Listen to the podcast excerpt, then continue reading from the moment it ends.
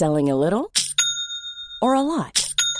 Shopify helps you do your thing however you cha-ching. Shopify is the global commerce platform that helps you sell at every stage of your business. From the launch your online shop stage to the first real-life store stage. All the way to the did we just hit a million orders stage. Shopify is there to help you grow. Shopify helps you turn browsers into buyers with the internet's best converting checkout. 36% better on average compared to other leading commerce platforms. Because businesses that grow, grow with Shopify. Get a $1 per month trial period at shopify.com/work. Shopify.com/work. Hey, I'm Ryan Reynolds. Recently, I asked Mint Mobile's legal team if big wireless companies are allowed to raise prices due to inflation. They said yes. And then when I asked if raising prices technically violates those onerous two-year contracts, they said, what the f*** are you talking about, you insane Hollywood ass f- So to recap, we're cutting the price of Mint Unlimited from $30 a month to just $15 a month. Give it a try at mintmobile.com/switch. $45 up front for 3 months plus taxes and fees. Promo rate for new customers for limited time. Unlimited more than 40 gigabytes per month. Slows full terms at mintmobile.com. Podplay. Absolut, ni kan välja bladet förstås vid vätskestationen, för där finns det extra hjälp att få. Extra hjälp att få finns det också på sista milen. Där har vi fysioterapeuter, vi har kiropraktorer som patrullerar runt. Så glad, så pigg! Amerikansk skönhetsdrottning på 90-talet. Nej, vem är det där? Vem är det där? En väldigt glad och förväntansfull kvinna i sina bästa år. Fundera som här, Ann, för att här låter ju allting som är, det är väldigt bra. Och ja, ungefär samtidigt så är jag på en paddelturnering med ett gäng brudar. Ja. Och det var en födelsetags liksom, event, eller ja, man ska säga. Så då skulle du inte vara med på paddelturneringen för att du skulle springa Lidingöloppet som vi precis hörde. Men du skulle komma på drinken sen. Klockan 5. Ja. I klackar. Visst. Och då funderar jag bara lite på hur är det med din självbild? Nej, den har väl aldrig varit särskilt stabil då. Och i rakt nedstigande led, ska jag säga. Och jag vet inte om det är bra eller dåligt, men eftersom jag nu återupplever hela min barndom med fransåsen, så är det bara så här, jag försöker liksom på något sätt coacha honom att så här, han skulle ta 5-årssprutan häromdagen, och så säger läkaren så här, hoppar upp i mammas knä då. Jag blir lite... Nej, ingen fara, tar den där sprutan nu, jag sitter här på stolen så här, liksom coola bananer. Det här är väl inget. Och sen så när sprutan går in i armen, då blir han liksom så chockad. För hans självbild och bilden av det här är ju, nu ska han fylla 5, det är en spruta. Han sa också flera gånger så här, när ska vi ta sprutan? Så här, typ, vad är matchen? När ska vi ta sprutan? Och sen så när han tar sprutan, då gjorde det jätteont såklart. Såklart. Han var så här, gjorde det ont? Så här, nej, ingen fara typ. Jag bara, men det är klart att det gjorde ont. Det är ju jätteont att ta en sprutan. Det tycker vuxna, det tycker barn, och så här, det kanske det gör ont i armen, det gör det faktiskt. Och sen så gick han ju som en så här, lepra sjuk i 2 dagar, hade hög feber och var tvungen att sända kram på förskolan. Så jag tänker så här att fråga mig när jag är 90. Och har sprungit så här veteran-VM. Ja, vi kommer snart tillbaka till ditt lopp här, Ann. Men den här podden, kära lyssnare, kommer alltså handla om självbilder. Och vi har ju många sådana i allt från bacheloretterna, höll jag på att säga, eller bachelorbrudarna, till Liv Strömqvists gästspel i Babel och hennes nya bok. Så häng med, nu åker vi.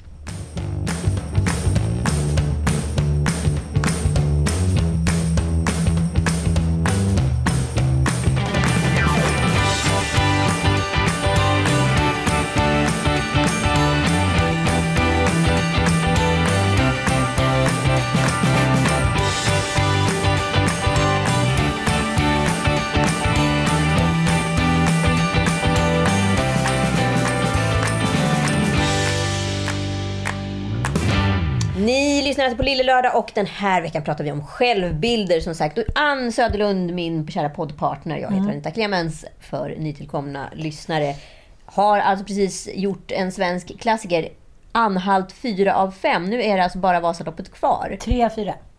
3 av 4, förlåt. My bad. Men jag var ju tvungen att kommentera liksom hälsans ansikte. Och så såg jag någon annan som också kommenterade. Jag har aldrig sett någon som förberett sig så otroligt lite för en svensk klassiker. Är det någonting du kan hålla med om? Det kanske inte för sig har varit så mycket löpning. Nej. Vad har det varit mycket av då? Ja, men paddel och... Och det blir en svensk klassiker. Har du missförstått någonting? Paddel, den ska paddla längst. Nej, det har inte varit så mycket löpning. Det har varit så otroligt lite löpning. Det har det, va? För att jag har ändå hört att just Lidingöloppet är ju typ tuffare än Stockholm Marathon. Säger då erfarna löpare som Daniel Lindström, som ändå springer sina 10 mil i veckan eller mer. Jo, jag har ju fått lite sådana DM och det har ju inte känts bra. Nej. Att det är värsta man har varit med om och sista milen är vidare, så här, det är grisigt, bla bla bla, man går in i väggen, man får kramper och så här. Men tjoshim! Upp på hästen! Upp på hästen!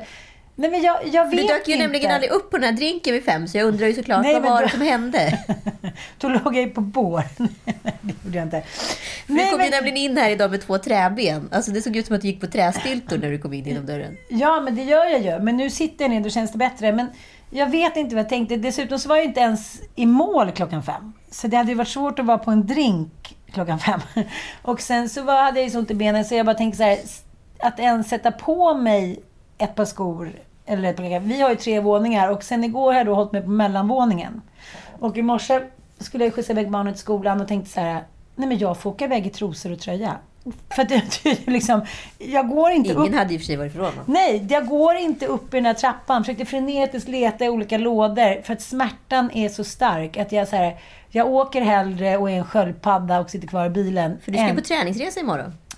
Precis, så att vi får se. Jag känner att det här kommer ju alltid sitta i. Det här är ju så chockartat för mina ben och mina knän att jag har sprungit de här abborra backarna hit och dit. Men grejen är, det längsta jag har sprungit är ju 1 mil. Och det har jag gjort en gång för 1,5 år sedan. Och sen dess...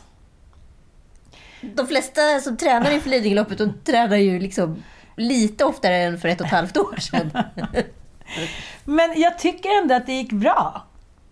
Ja, du tog det ju i mål. Vi kan lyssna lite på hur det låter där under vägen. Ja. Vi har precis tagit oss första milen. Jag vet. Du har 2 kvar. Nu har vi bara 2 mil kvar. Känns det bra? Ja, men det känns faktiskt ganska bra, måste jag säga. Du är stark.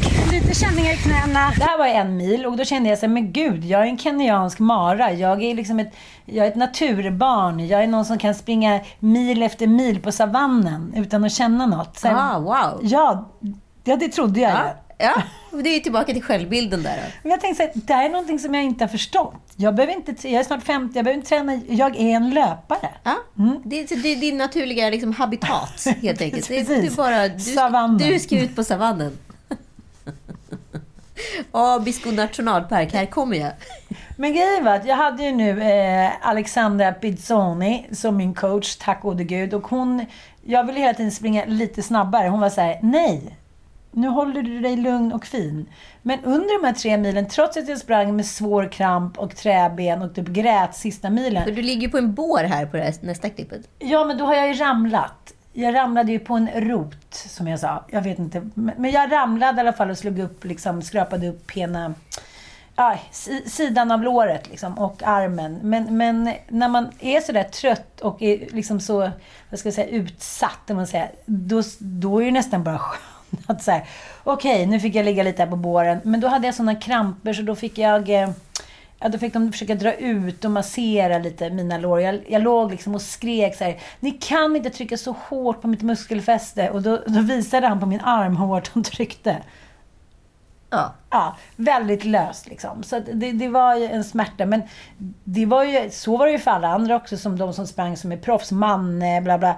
Alla springer tydligen med kramp sista milen, för då är det ju bara uppåt. Men då gör det också lika ont neråt, för då är ju knäna så tagna Men jag sprang hela vägen och gick i backarna. Så att jag sprang typ i 3 mil.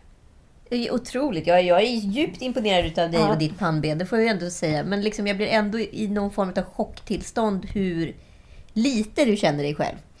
Ja. För alla vi andra runt omkring dig känner ju dig mycket bättre än du känner dig själv. Det är sant. Men det kanske är bra. Det kanske är lika bra det. Men jag tänker ändå Anita, sen att det är klart att jag kan inte rekommendera detta. Och jag tror inte att alla kvinnor eller män kanske klarar av att springa värsta terrängen i 3 mil otränad. Men människan har ju en mycket, mycket, mycket starkare kapacitet av att klara saker än vad man tror. Och det är ju för att vi har blivit intellektuella. En apa tänker ju inte så här, nej men jag kan inte klättra upp för det där trädet. Eller jag kan inte liksom börja slåss med den där storgorillan. Det är ju bara så här. Och sen så kör man på. Ja. Jag kanske är bättre på att använda mina djuriska instinkter än mina mänskliga. Ja, men då måste jag ju ställa en fråga till dig. För jag kollade nämligen på Skavlan i helgen där Leif G.V. gästade. Och då pratade han om de tre jagen varje människa besitter. Det offentliga, det privata och det dolda. Ja. Och vad skulle du säga är ditt dolda jag? Är det maratonlöparen då eller? Jag vet inte vad mitt dolda jag är. Men jag är ju en ja-sägare. Det är jag ju. Men det är ju inte dolt. Nej, men vad är då mitt dolda jag? Jag vet inte. Har du något förslag? Nej, men jag tänker ju snarare att du har ett anti-jag till allt det där du alltid är. Att du kanske egentligen är en asocial jävel som egentligen bara vill ligga i sängen och peta näsan liksom. Mm. Men för att inte kunna vara det så tackar jag till galenskapsgrejer. Precis. Intressant. Ja, vi ska ju prata mycket om det här med självbilder. Vi ska ju ta oss in raskt på ett av våra favoritämnen i den här podden. Det blir en Bachelor. Ja, förra veckan var det ju dramatik vid Rosen-ceremonin. Johoda. Vi ska lyssna på hur det lät. Men jag tror att jag inte har förstått hur värdefullt det är för mig att känna mig som nummer ett. Så jag kommer välja att åka hem. Jättetråkigt. Ja. Jag förstår dig. Mm. Alltså, jag respekterar alla beslut du tar. För jag förstår det verkligen. Men jag tycker också det är jättetråkigt. Det finns två saker som gör mig väldigt upprörd kring det Victoria har gjort. Nummer ett är egentligen att hon faktiskt inte gav mig en chans. Hon berättade aldrig det här för mig innan. Och det har hon haft möjligheten till. Nummer två är egentligen att jag tycker att man borde vara ganska införstådd med vad det handlar om när man är med i det här äventyret. Man vet om att man dejtar samma person. Aj, jag vet inte. Jag blir bara besviken. Det är verkligen två platser som har försvunnit nu av Alexandra och Victoria som kunde ha varit min framtida tjej. Det gör mig berörd och ledsen. Vi har inte haft någon tid tillsammans och därför inte hunnit klicka någonting och tyvärr, jag måste välja bort någon, men du verkar vara en toppen tjej. Ja, det här var ju det som hände att en kvinna kände inåt istället för utåt och kände att det här kändes inte bra, jag kastar in handduken. Ja. Och det får man ju inte göra. Nej. För att de fick inte en chans. Mamma, det är så 49 brudar som slåss om dig och du har inte brytt om henne för 5 öre. Men sen när hon kastar in handduken och inte vill ha dig, då är hon taffig. Men är inte det en klassisk? Så fort man väljer bort blir man intressant. Ja, helt otroligt. Det är alltid den här katt och råtta-leken, vem som är mest intresserad. Så fort man visar minsta ointresse, då bara, jaha. Jag vet, men det är också så himla tråkigt att man tänker så här, det är ändå en ny generation män och kvinnor. Och det är som vi har pratat om innan, tyvärr. Det är svårt att förändra liksom, det biologiska ursprungssamspelet. När liksom hela tiden att jakten är det intressanta oftast. Ja, men sen fick vi ju svar på vår andra fråga som vi ställde förra veckan också. Är det ett spel eller är det ett datingprogram? Och svaret är väl uppenbarligen att det är ett datingprogram. För efter att Matilda Sommar hade tagit den svarta rosen, då blev Simon så upprörd så att han skickade hem henne. Mm. Tönt. Ja, och nu har det ju varit lite nya avsnitt och jag tycker det har varit bra avsnitt. Ja, riktigt bra. Ja, man kan ju lugnt säga att mitt popcornkonto har liksom ökat spektakulärt. Ja, men det är ju riktigt smaskigt nu. Det börjar ju liksom, snaran börjar dras åt på något sätt. Ja. Nya tjejer kommer in i huset och ställer till oreda och kaos. Och apropå självbilder så var ju Liv Strömqvist, multikonstnärinnan, med i senaste Babel och pratade om sin nyutkomna bok Inne i spegelsalen. Och där dryftas just självbilder och hur vi har sett ut genom historien och så vidare. Och att hela fascinationen för den här boken, säger Liv, är baserat på Instagram egentligen. Hur vårt samhälle har förändrats från och med att vi hela tiden har en kamera i vår hand och dokumenterar vårt liv och varför vi gör det. Men hon menar ju så här att vi kommunicerar nu för tiden liksom genom bilder, vi dejtar genom bilder, vi har liksom vårt sexuella kapital, vårt kapital genom bilder, att det blir så här en flykt från oss själva men också från verkligheten, att man, så här, man kan bestämma vem man själv är. Men jag tänker så här, vi pratade om det där du och jag innan vi började podda, den liksom autentiska människan kommer ju mer och mer på något sätt. Vi blir ju mer och mer diffusa eftersom bilden av oss själva är ju mer och mer påhittad. Men å andra sidan så tänker jag rent historiskt har det väl alltid varit att det, förr i tiden var det ju att man var tvungen att hitta på en bättre bild av sig själv för att överleva, för att man klarade sig inte själv. Man fick inte jobba, om man inte blev gravid. Alltså det finns allt där. Så jag vet egentligen inte om det är så jävla stor skillnad. Men både och, alltså, det finns ju högkulturer där kvinnor har varit vid makten, exempelvis i Kleopatra. Alltså, det har alltid funnits skönhetsideal oavsett om det varit kvinnor eller män vid makten. Sen så har ju den kvinnliga och den manliga skönhetsindustrin sett väldigt olika ut, så kan man väl säga. Jo, men Kleopatra framställs ju också i varenda jävla efterskrift som så vacker, sexuellt explicit, galen i män, bla bla bla. Så att det är ju hela tiden genom historien så är det så här. Historieförvanskningen sker ju genom män.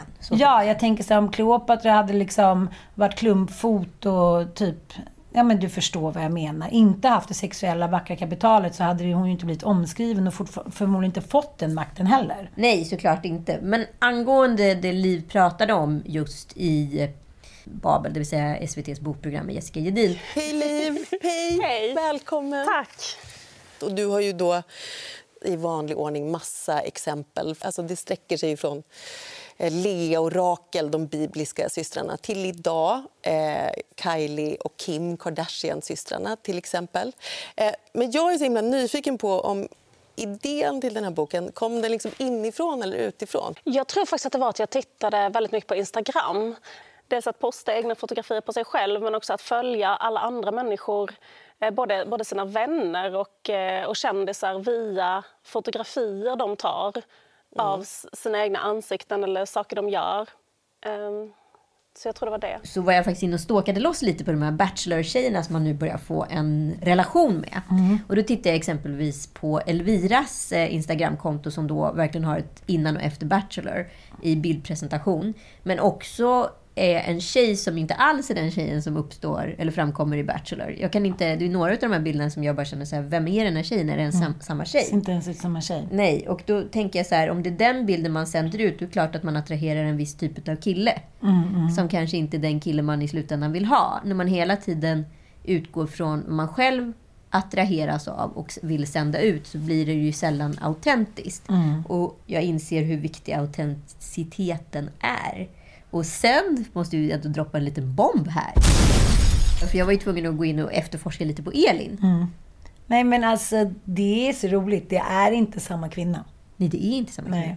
Och då tänker jag så här, om idealen då blir mer plastiga, så beror det ju faktiskt inte på killarna, utan det är att vi kvinnor också attraheras av det blonda, det tuttiga, det stora. Alltså det måste ju vara det. Ja, men hon är ju med då i X on the beat 2016. Och är då en söt brunett,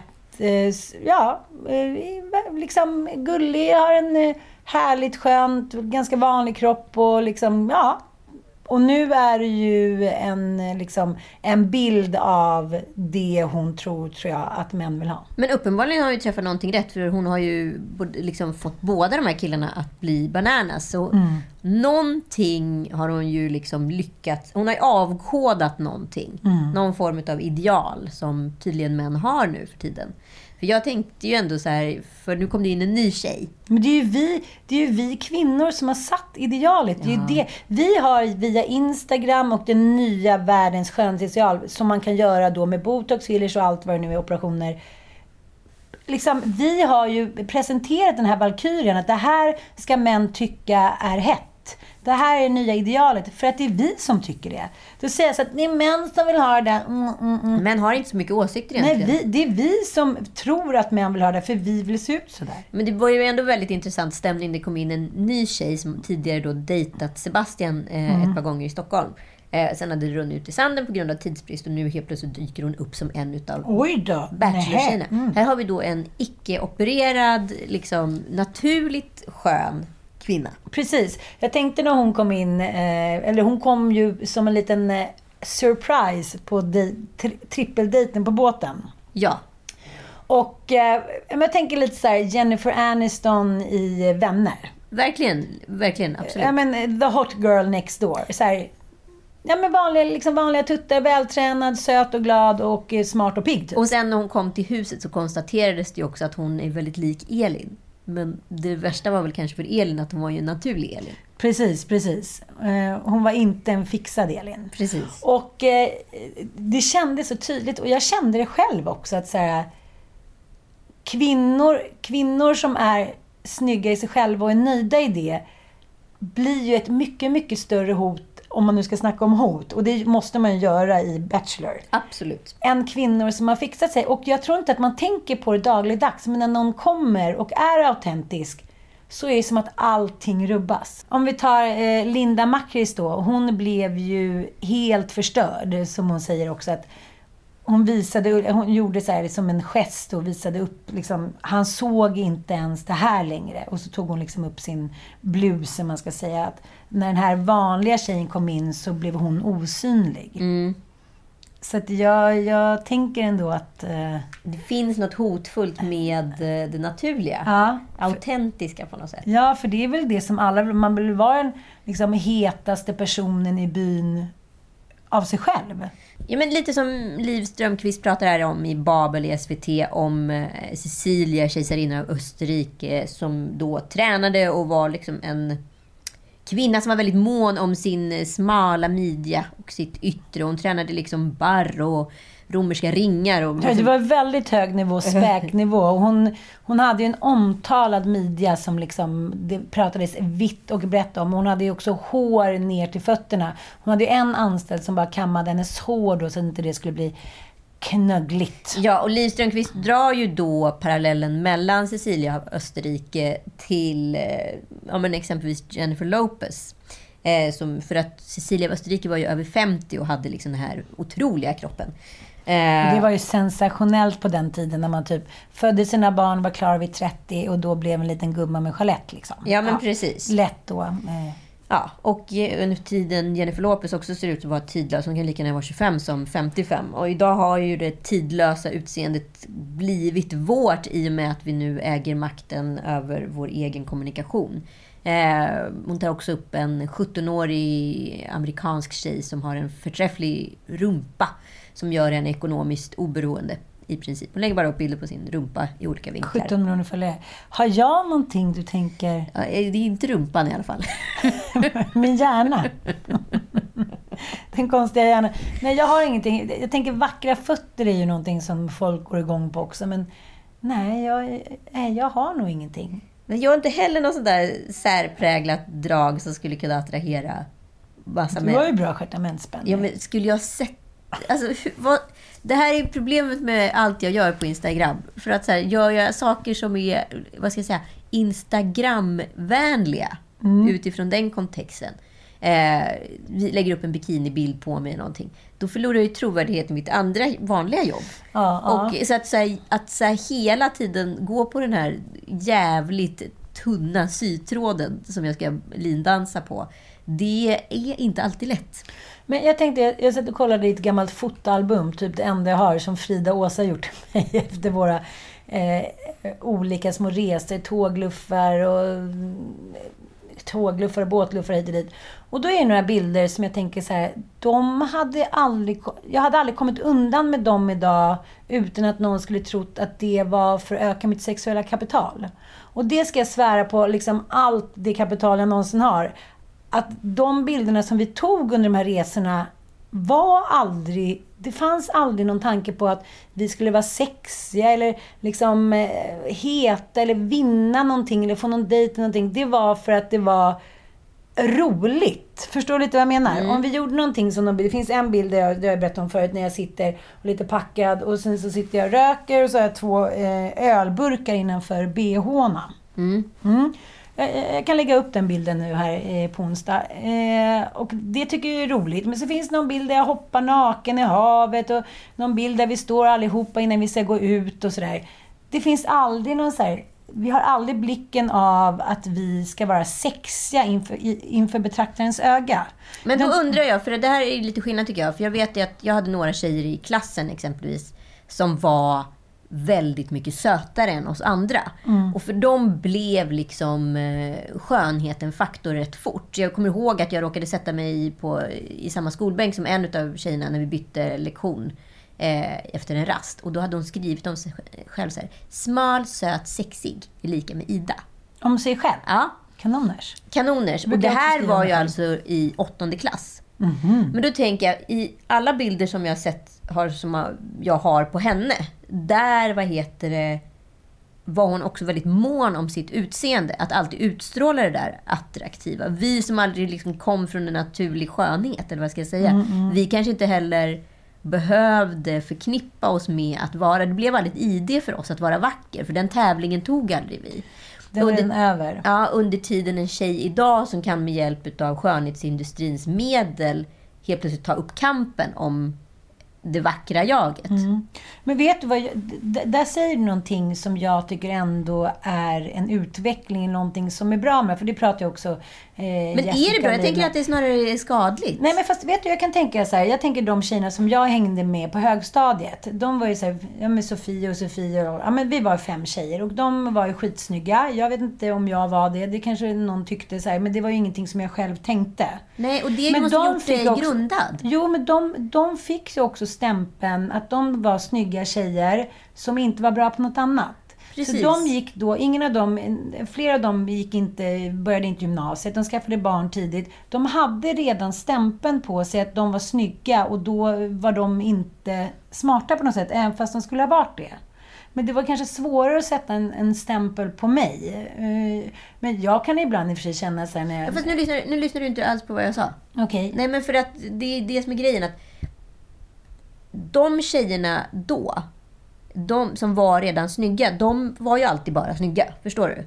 Och vi tjejer som inte var så snygga, vi hade helt plötsligt möjligheten att ta en annan identitet. Vi kunde vara roliga, vi kunde vara smarta, vi kunde vara liksom något annat. Och då tävlade vi i det facket och skråt. Men idag, när en tjej har möjligheten att med hjälp av alltså skönhetsindustrin kunna gå upp och tävla med de snygga tjejerna, då förändras ju idealet. Men då kan man i alla fall... Mina kompisar kunde ju inte kapitalisera på sin skönhet. Kunde de inte det? Nej, men alltså nej, det tycker jag faktiskt inte. Men jag kan känna så här... Det här handlar ju också om självbild. För sen började jag gymnasiet och liksom... Om man bara spelar fotboll någon gång, de bara, men här kommer typ fotomodellen, så här, prinsessan. Så, alltså, jag hade aldrig bilden av att jag var snygg.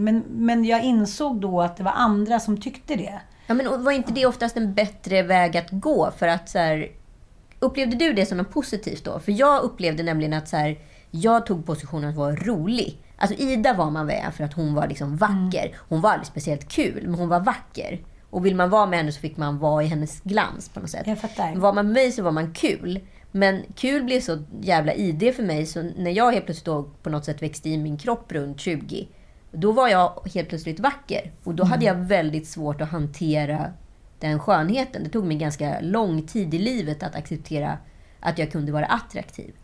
Fast jag tror inte att jag har gjort någon analys. Jag har alltid varit liksom populär hos killar och tjejer. Och, jag kanske liksom har haft ett utseende som har varit liksom mer appellerande än vad jag har förstått. För mig har det varit liksom plugget, fotboll, var roligt, sätta upp teater, var humor, bla bla bla. Men jag tror inte, så det kan ju också vara lite så här lugnaktig bild att jag inte tyckte att jag varit snygg. Det måste jag liksom... Men jag tänker ofta på att kvinnor som då enligt normen inte har en superattraktiv kropp blir oftast väldigt mycket mer bekväma och kan skämta om kroppen nästan som att det är en kostym de har på sig. Mm. En kvinnor som har enligt normen en väldigt attraktiv kropp, de blir mer liksom, de måste alltid agera med sin kropp på ett visst sätt. Just att så här, en snygg attraktiv kropp kan aldrig vara rolig, under tiden en mindre attraktiv kropp alltid kan vara knasig och rolig men sällan sexig. Mm. Ja, men jag tänker exempelvis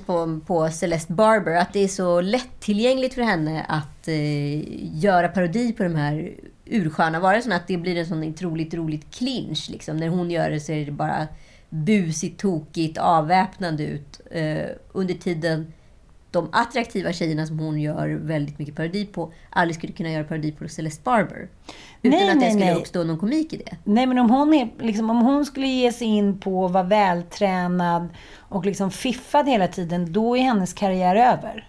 Ja. Man måste ju sätta sig liksom, det måste ju vara motsättningar och att vi andra kan identifiera oss. Vi kan ju inte identifiera oss med de här tjejerna som har 4 meter ben, de flesta av oss, och som kan hoppa i en bil som att det vore liksom, men som att de är gazeller. Det blir ju så jävla roligt för att det framställs i reklam och på Instagram att det här är någonting som gemene kvinna kan göra.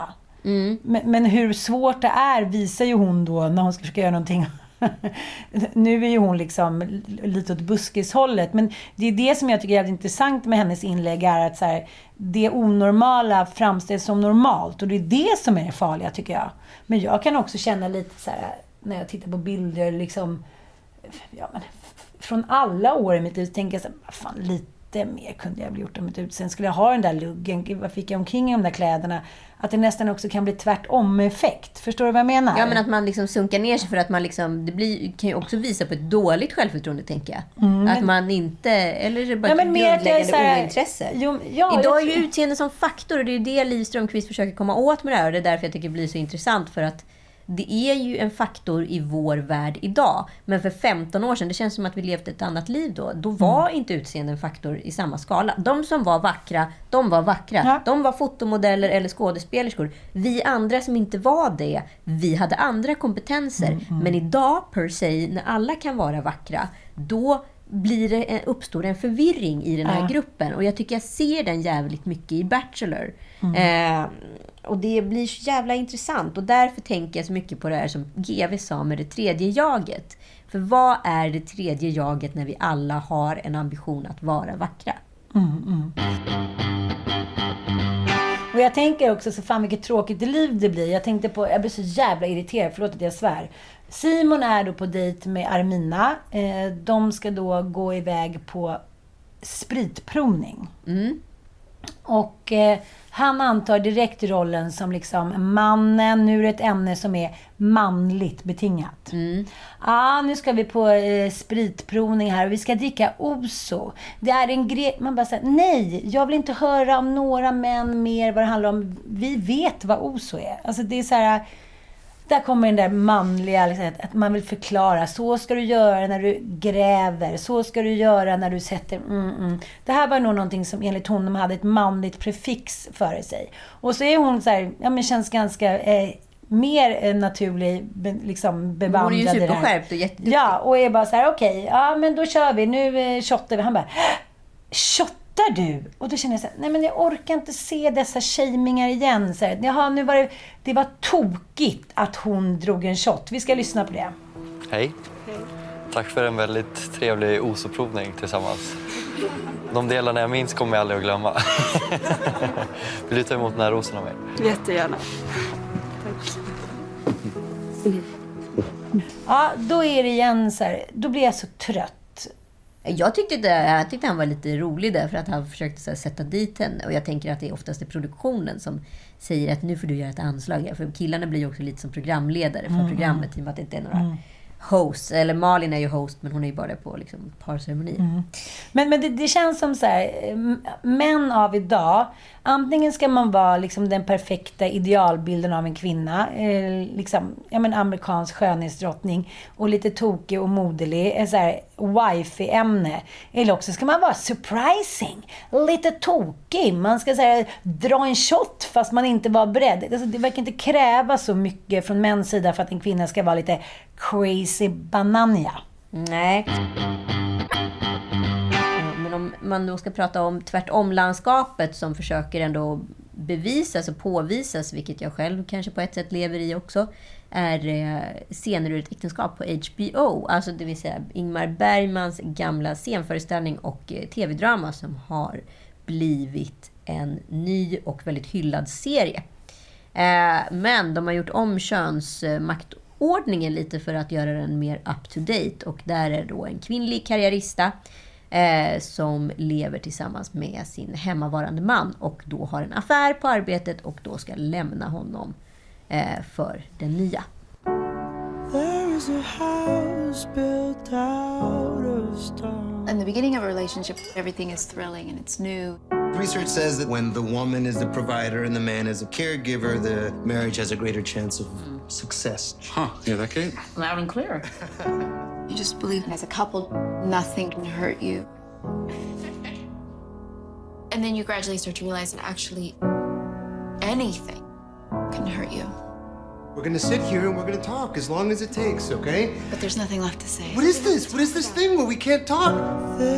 This is a place. Do you know how long I've wanted to leave? I'm gonna go out of my mind if I don't leave right now. Right now, like right this second. If I don't leave right now, I know I'm never going to.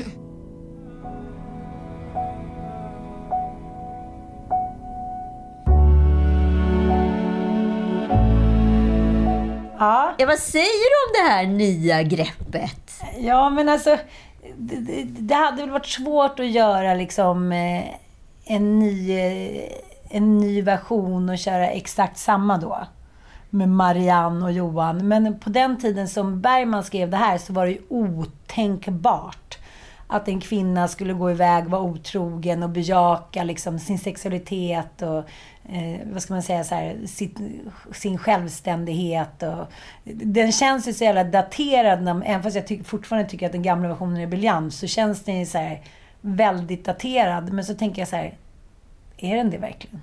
Nej, men jag tänker också så här på det. Men samtidigt, jag blir ju ändå så... Jag kände att gud vad jag vill gå och se en scenföreställning snart. För på det sättet den här dialogen liksom naglar fast en. Så fastnaglar blir man ju bara när man ser det här på en scen. Jag var ju såg den här scenföreställningen. Den gick ju på Elverket. Just det. Dramatens liksom lite mer, vad ska man säga, experimenterande scen. Fast det här är ju en klassisk... Ja, scenpjäs, så det kanske inte var så kommenterande. Men det var Jonas Karlsson och, som spelade Johan, och Livia Millhagen då spelade Marianne. Och det här är ju liksom väldigt, väldigt underhållande dialog, måste jag säga, Bergman. Det är ju väldigt spännande. Jag var ju där med mitt ex då och vår relation höll ju på att gå sönder. Och det man bevittnar är ju ett äktenskap som går sönder mitt framför ögonen. Och det var ju liksom det var ju såklart extremt smärtsamt. Jag tror faktiskt att vi gjorde slut efter den scenshowen. Men det är ju väldigt smärtsamt att se liksom sanningen i vitögat, hur illa människor kan göra varandra när det väl har gått över en gräns liksom. Ja, men jag blev ändå så här drabbad utav speciellt hans karaktär i HBO-serien, för han antar ju en väldigt kvinnlig roll. Det är väldigt intressant skrivet, det är så otroligt fint förvaltat, måste jag säga. Han är väldigt lugn, han är eftertänksam, hon är rätt kolerisk, hysterisk och liksom kanske mycket mer traditionellt manlig. Och så slog det mig efteråt att så här, könsrollerna har ju faktiskt bara bytt plats. Alltså idag är en feministisk kvinna, hon är egentligen en manslik kvinna. Sen har vi de här kvinnan som mannen pratade om i den här mansklubben. Ja. Där han då har hittat den jordiska kvinnan som vi diskuterade. Den nyjordiska kvinnan, någon form av kvinna som älskar liksom det meditativa, det holistiska och så vidare. Och det är ju liksom någon form av, alltså, postmodern traditionell kvinnoroll. Ja. Och de feministiska kvinnorna är egentligen bara manslika, och de nya typerna av män är, precis som du pratade om tidigare när vi har pratat om incel, extremt förvirrade i sina könsroller, så de har blivit väldigt mycket kvinnligare. Ja. Och sen så har vi då den mest förvirrade mannen som då går tillbaka och vill vara en arketypman och ha en jordisk kvinna med en ny omskrivning. Och jag tycker det blir så intressant här hur jordisk... Ja, men jag måste ändå göra jämförelse med White Lotus och senare ett äktenskap. För att White Lotus så är ju liksom en av kvinnorna då, hon är ju också så här tech-höjdare. Och hennes man visade sig då att så här, han kände sig kastrerad, han försökte vara otrogen för att ta tillbaka lite kontrollen för sin manlighet. Men det gick ju inte så bra, hon blev ju bara sårad. Och det visade sig att hon har varit sårad sedan dess och är liten och ledsen men har inte vågat visa det på grund av då ilska och bitterhet. Så att han känner sig som så här, familjens skämt. Och White Lotus försöker återerövra någon autentisk känsla av att vara man. Mm. Och jag tänker här då den här Jonathan då, som Oscar Isaac. Det är lite samma liksom rollbärare. Att hon är någon höjdare i techbranschen och är den som liksom betalar, brings home the real bacon. Och han är en så här filosofiprofessor. Men så här, han har ju då huvudansvaret för hemmet och dottern. Mm. Och jag tycker ofta när man hör om liknande arrangemang så funkar det ett tag. Och sen så blir då den så här välvilliga hemmamannen på något sätt blir han bitter över att han har fått stå tillbaka för den här starka frun som står in the limelight. Nej, men jag är inte alls säker på det, för att vi pratade ju senast i podden om svenska powerkvinnor där, liksom, där vi konstaterade att alla de partners till de brudarna är ju hemmamän som är liksom mycket mer jordliga och kvinnliga. Under tiden de starka kvinnorna har blivit liksom mer manslika. Mm. Och att det är absolut en fungerande setup. Så att så här, i grunden handlar det ju egentligen om två karaktärer istället för någon form av könsmaktsordning. De här två komponenterna måste finnas i en relation för att det ska funka. Om det är mannen som är den manslika och kvinnan som är den liksom, kvinnliga, eller om det är tvärtom. Det spelar egentligen ingen roll, för det är de här två komponenterna som behövs. Jo, men jag tänker ändå så att det finns ju en stor, liksom, ett stort frågetecken och problematik och liksom en kris inom den så här moderna manligheten just nu, för att man inte vet vilket ben som kvinnorna vill att man ska stå på. Precis, men det vet ju inte kvinnorna själva heller. Nej, för att det är därför jag tror att vi måste så här göra det till en feminin och en maskulin karaktär snarare än att vi säger att så här, det är bara män som kan vara maskulina, för det kan ju faktiskt kvinnor också vara. Jag lever ju själv i en sån relation där jag är mycket mer maskulin på ett sätt utifrån ett traditionellt perspektiv än min sambo. Jo, jag vet, men jag har levt i relationer där mina män uttryckligen har sagt att they don't give a fuck, låt henne köra på, de är så stolta hit och dit. Men sen på någonstans under vägen så känns det som att de inte tycker det längre. De tycker liksom att så här, men jag tror att jag får, det... där sitter de hemma och tar hand om barn och hit. Jag var så här, det finns inget rättvisetänk. Om man skulle så här, skriva upp vem som gör vad så är det ändå lika. Men de har känslan av att mamma har övergivit dem, tror jag. Jag tror att det här är en konflikt som vi kommer liksom leva med nu i 10-20 år till. Innan liksom könsrollerna på något sätt... 20 århundrade till. Nej, men cementeras. Ja. För att jag tror att vi måste mycket mer tänka på relationer utifrån karaktärer än relationer utifrån könsroller. Okej, det finns en manlig och en kvinnlig komponent. Det finns i alla gay-relationer etc. Liksom. De här två karaktärerna kommer behövas för att så här, kunna infria en bra relation. Och vem som intar vilken roll, det spelar i förlängningen inte så stor roll för samhället, bara att de här karaktärerna finns i relationen. Så jag tror att det är så jävla intressant att börja tänka och öppna upp sinnet och tänka i de situationerna istället för att göra det till manligt kvinnligt hela tiden. Okej, vi har varit där, vi är där, det har i vissa fall blivit för jävligt, men det kanske är så här samhället ska se ut i framtiden. Att det finns en tvåkomponent. Liksom. Men det Mira gör i senare ut äktenskap, det är att hon har ju blivit förälskad igen som är som henne själv. Och den situationen uppstår ju då och då. Att två pluspersoner, som jag skulle kalla det, blir förälskade. Men det blir ju snarare långvariga relationer. En maskulin och feminin karaktär. Men jag tycker att det här är så otroligt sevärt. Det enda som jag känner, som jag tycker känns kanske... Det som är så jävla kul, det som var så otroligt liksom, avantgardiskt med den här liksom, scenen när den kom ut. Bergman ville ju göra en film, fick inte stålar till det för massa olika orsaker. Och sålde då in en tv-film. Gick in med stålarna själv. tillsammans med, ja, det var även Erland Josephson när han gick in med stålarna, Sven Nyqvist, de tog av sina egna pengar och fick mångfaldigt tillbaka. Men det som var så brännande under den här tiden var ju att det var den första vågen superfeminism som bara så här sköljde över världen. Mm.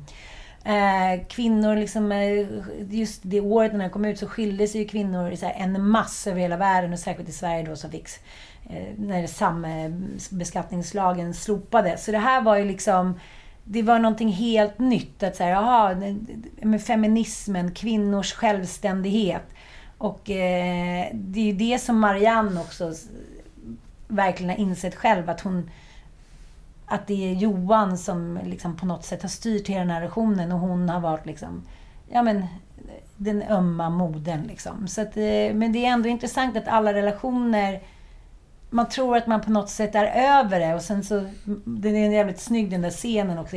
Om jag kommer ihåg den scenen så jävla tydligt från Dramaten, att när då Johan och Marianne ska skriva på skilsmässförhandlingarna och tror så här, men nu är det över, vi har båda gått vidare så här, och sen bara blossar upp så här. Ja, men på något sätt kanske den kärleken som inte blev, förbittringen hit och dit. Och det är ju jävligt intressant det som Bergman säger, att har man varit kär och förälskad någon så står man alltid varandra nära, och det kan blossa upp när som helst liksom. Ja, det är fan spännande. Ja, och det är så jävla sant tycker jag.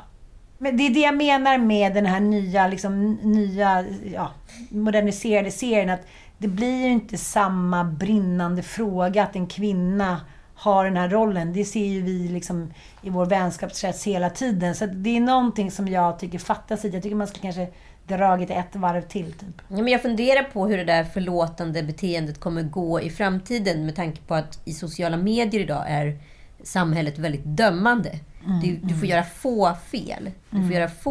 Och du skulle, alltså, så här, kör direkt. Ja men precis, det jag menar, så här, skulle du börja så här, hänga ut ditt ex och etc, och liksom bjuda in hela den publika arenan till en separation, så skulle du ju aldrig kunna gå tillbaka och bli förlåten, för då skulle ju du bli straffad. Precis. Så det är inte en väg att gå. Jag tänker så här, så det ska bli intressant att se hur de löser det i det här. De har ju inte kommit dit än i serien. Men vi har ju fått ett kärleksproblem på vår hals, kära fröken. Underbart. Hoppas att de som fick svar förra avsnittet ändå känner sig lite nöjda. Lite sedda. Ja. Och hörda framförallt. Det är en tjej här som är kär i en gift yngre man, men kan inte släppa honom. Nej, okej. Och vet inte hur hon ska göra. Det här, tack för allt kött jag fick på benen. Jag har aldrig känt mig magrare. Okej, har det hänt något? Vad tycker han? Jobbar ni tillsammans på samma jobb? Finns något intresse? Bla bla bla bla. Nej, men tillbaka till det dolda. Det här är väl ett typiskt exempel på det dolda jaget. Ja. Det där som så här, han då lever i en relation, han är yngre än hans älskarinna, han är gift. De har bestämt sig för att avsluta, men hon kan inte släppa honom. Någonting säger mig att de kanske jobbar ihop. Ja, det tycker jag också. Det luktar det lite jobbar ihop. Ja, men alltså det finns inget mer spännande än att ha en liten flört på jobbet. Ja, men det är väl så va? Ja, det är ju verkligen så. Tänk dig från att säga, man sitter, jag har en kompis som jobbar på kontor, och nu har hon en liten flört på kontoret, och från att hon har tyckt att det här är typ det segaste jobbet i svensk arbetshistoria, så är det så kul att gå till jobbet. Hon skuttar lite. Bara för att stå vid kaffeautomaten och bara flörta lite. Det är liksom, det lättar ju upp människors vardag, och det är det här man kommer tillbaka till, moraliska dilemmat. Vad går då det moderna tecknet via att så här, otrohet? Och vissa säger så här, jag skulle tycka att det var värre om man typ blev kär i någon på jobbet än att han låg med någon 100 gånger. Det är så här, ja, men en liten flört. Och så ska man sätta in i samma situation så här, om Mattias stod på jobbet vid kaffeautomaten varje dag och tyckte att någon tjej på jobbet var typ det hetaste han hade sett, och så börjar man smsa lite, vad ska du göra i helgen, fan du är så härlig och bla bla bla, och så går man över gränsen. Men människan är ju väldigt dålig, jävligt dålig med det här med självbild. Tillbaka till det, ja. Eller hur? För vi tror ju saker och ting om oss själva som vi sällan kan infria.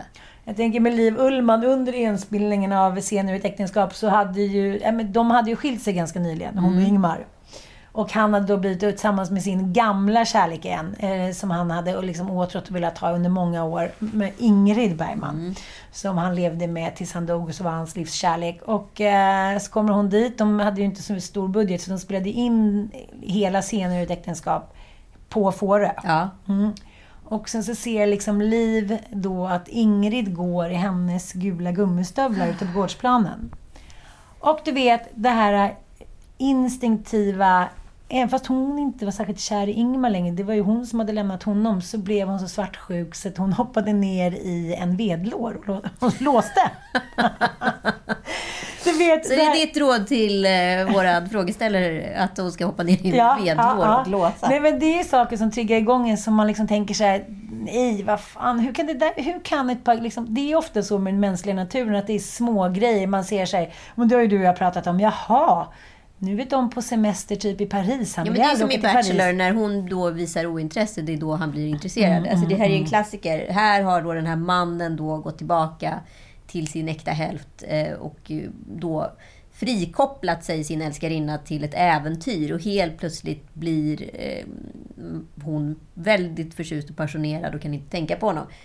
Om de jobbar på samma arbetsplats så är det ju en stark rekommendation faktiskt att sluta jobba ihop. Ja, för det kommer aldrig sluta bra. Så kan vi, det kan vi bara med historier vingslag konstatera. Men stoppa inte fingrarna i syltburken. Och det är världens svåraste uppgift ju. Sen så tror jag att det är svårt att bli refuserad. Man måste ha någon form av avslut, men det där avslutet som man vill ha, det kommer man aldrig få. Nej. Aldrig som på film. Och sen har vi en annan fråga här. Jag har träffat en man som är 53 år, jag är själv 27, och allt känns bra. Men hur gör man med omgivningen? Han var själv ihop med en yngre kvinna innan mig och inga problem för det. Han säger att det bara att förr handlade det bara om klass, nu ålder, och man får göra vad man vill. Men det funkar ju inte riktigt så, tänker jag. Jag vågar ju knappt berätta detta för mina vänner, än mindre med min familj. Men hur ska man göra? Jag tänker inte gifta mig med honom, men han har dessutom en son som är 1 år äldre än mig. Eva, åldersdilemmat. Fan vad omodernt det känns att sitta och prata om det. Sen är det alltid så här, jaha, man kan ju vara 53 och man kan vara 53. Jag ser så många olika sorts 53-åringar framför mig. Jag kommer ihåg när jag hade en älskare när jag var 19, och det visade sig att han var 37 och inte 27 som han hade sagt. Och min pappa, du vet, han var så upprörd. Han skulle fixa någon bössa och han skulle hit och dit. Det var liksom en sån otroligt stor grej. Och nu när jag tänker så här, om en 20-årig tjej hade varit ihop med en 37-årig kille. Aha. Okej, skulle det varit så himla otroligt? Vet, jag var så sårad att han hade ljugit om sin ålder, och hans polare avslöjade det här för mig, att nej, han var minsann inte 27, han var 37. Som att det gjorde då att jag vet inte. Samtidigt så sitter jag ju själv typ i Sanna som min podd och hackar på den kvinnan som lever och har sexuell relation med Ulf Lundell, 71. Så att, gud, nu är jag som god kålsupare som känner sig dubbelmoral. Det här var ju liksom... Gör vad du vill, men vad du än gör så stå för det. Så känner väl jag. Så kålsupare så. I rest my case i den här. Jag är inte betrodd. Nej, men jag tror så här. Jag hade också en äldre relation med en man. Jag var runt 27 faktiskt. Relation med en äldre man när jag var 27. Och jag tror att man kanske är i en sökande ålder där man liksom känner att man, du vet, det här moralen är när du utvecklas sist, och så vissa går före och vissa går efter och så där, och då tror jag att jag upplevde att jag var en intellektuell varelse, och den här intellektuella personen som jag dejtade kunde då möta mig på ett liksom högfrekvent plan utav intelligent stimuli som inte män i min egen ålder kunde göra. Sen så när vi då liksom kom ut i samhället för första gången och inte var mellan liksom hemmets 4 väggar, som var en trygg plats för vår relation, då blev det här väldigt ansträngande. Jag märkte att han hade inte alls lika mycket problem med det här som jag och ville visa upp mig för fan hans moster liksom. Mm. Under tiden jag kände att jag blev mer och mer rädd för det publika. Där hemma var det allting bra liksom, men inte i det offentliga. Så det slutade faktiskt med att jag backade långsamt ur den där relationen. Och jag tror, precis som hon som har skrivit frågan här, gör att det... Ja, du kommer verka var du kommer ta den här relationen. Och det är absolut ett nödvändigt äventyr för att kanske i sin odyssé utav att veta vilken typ av man vill ha längs med vägen eller partner. Men så kan det här vara en utav många liksom anhalter som måste kryssas. Mm, men jag måste ändå kasta in en brasklapp där med att det förr i tid eller förut var klass och nu ålder. Det är både klass och ålder. Jag tänker så här, en man då som har en yngre tjej som är så här, ja men good looking, har stålar, är någon att räkna med, har god renommé, kommer med 27-åring, så är det inte, tycker inte folk att det är jättekonstigt nu för tiden heller. Nej, absolut inte. Nej. Ja, nej, det är svårt det här med självbild, men tyvärr måste jag avsluta nu för jag ska hem och sanera hemmet. Jaha. Mm. Är det för att du var borta en helg eller vad handlar det här om? Det är för att jag var borta i 12 timmar. Nej, men vi skulle iväg då. Jag skulle springa ett lopp och mannen skulle spela golf. Hör och häpna. Och då kom han på det här i sista sekund på fredagen att han blev medbjuden på någon golfgrej. Och då blev det liksom, nu ska alla stanna upp och höra upp och så här, hjälpa till för vi behöver en barnis. Kom vi fram till då att Frasse skulle hämta någon kompis, Bobo kunde vara med Ilon och Dante. Ja, men vi löste det liksom på något sätt i alla fall. Så på morgonen ska vi åka iväg och då ska Frans in till sin kompis. Men då inser han att Bobo får ju vara hemma med brorsorna. Oj, nej, nu blir det hamnagnislan och gråt och stor liksom avundsjuka. Så då slutar det med att de får vara hemma alla fyra. Okej. Ja, det här gäller några timmar då. Sen ska de gå på bio och allt är förpreppat. Så då får Frasse också vara hemma då. Men brorsorna sover ju. Mm. Och Frans då, som har ärvt sin mors källbild. Inget är något problem. Tänker då att här är ingen jävel hemma. Jag får väl köra mitt eget race. Blir sugen på bullar. Kan man bli när man är 5 år. 4. Ja. Hämtar bullar som är frysta då såklart, för han hämtar dem i frysen. Ska mikra dem då. Tänker lite då. Han har ju liksom, tillsammans med mig har vi då lagt in de här frysta bullarna, men då lägger vi in dem i ugnen. Och då har vi satt in det på 15 minuter ungefär. Så det kommer han ihåg, så att han sätter det på 16 minuter i mikron. Och det är kvar där inne. Han känner att det kanske luktar lite bränt och så här. Men det är ju 16 minuter det ska vara. Efter 16 minuter kommer Elin upp, du vet. Ja, det var lite bränt och det luktar lite bränt, det gör det. Ja, det hade brunnit lite. Det hade brunnit lite. Och de här bullarna, nej, de blev inte goda. Och saneringsvem. Så då tänker man sig, han kanske inte ska vara själv hemma med 2 sovande brorsor framöver. Nej, men det var så att Tom Allan då blev lite arg på mig förra veckan. Och då ska han då markera mot mig. Så han var så här: jag ska flytta hemifrån nästa gång jag kommer till dig. Jaha. Han ska ändå komma hit. Han ska ändå komma hit för att sen flytta. Ta avskedet. Ja. Det ska vara mer frapperande. Och då var jag så här: hur har du tänkt att göra det med tanke på att du inte ens kan knyta skorna? Men det såg han inte som ett hinder på vägen. Han sover med skorna som den karl han är.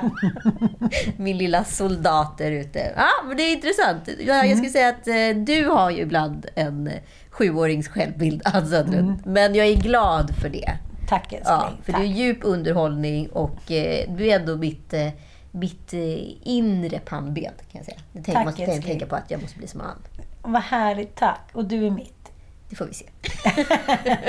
Nej tack, det är bra. Det är säkert bra. Puss och kram och skicka gärna in era kärleksbekymmer. Riktigt roligt. Eller hur? Nu är jag självisk. Ja, jag sticker och sanerar. Ja, hej!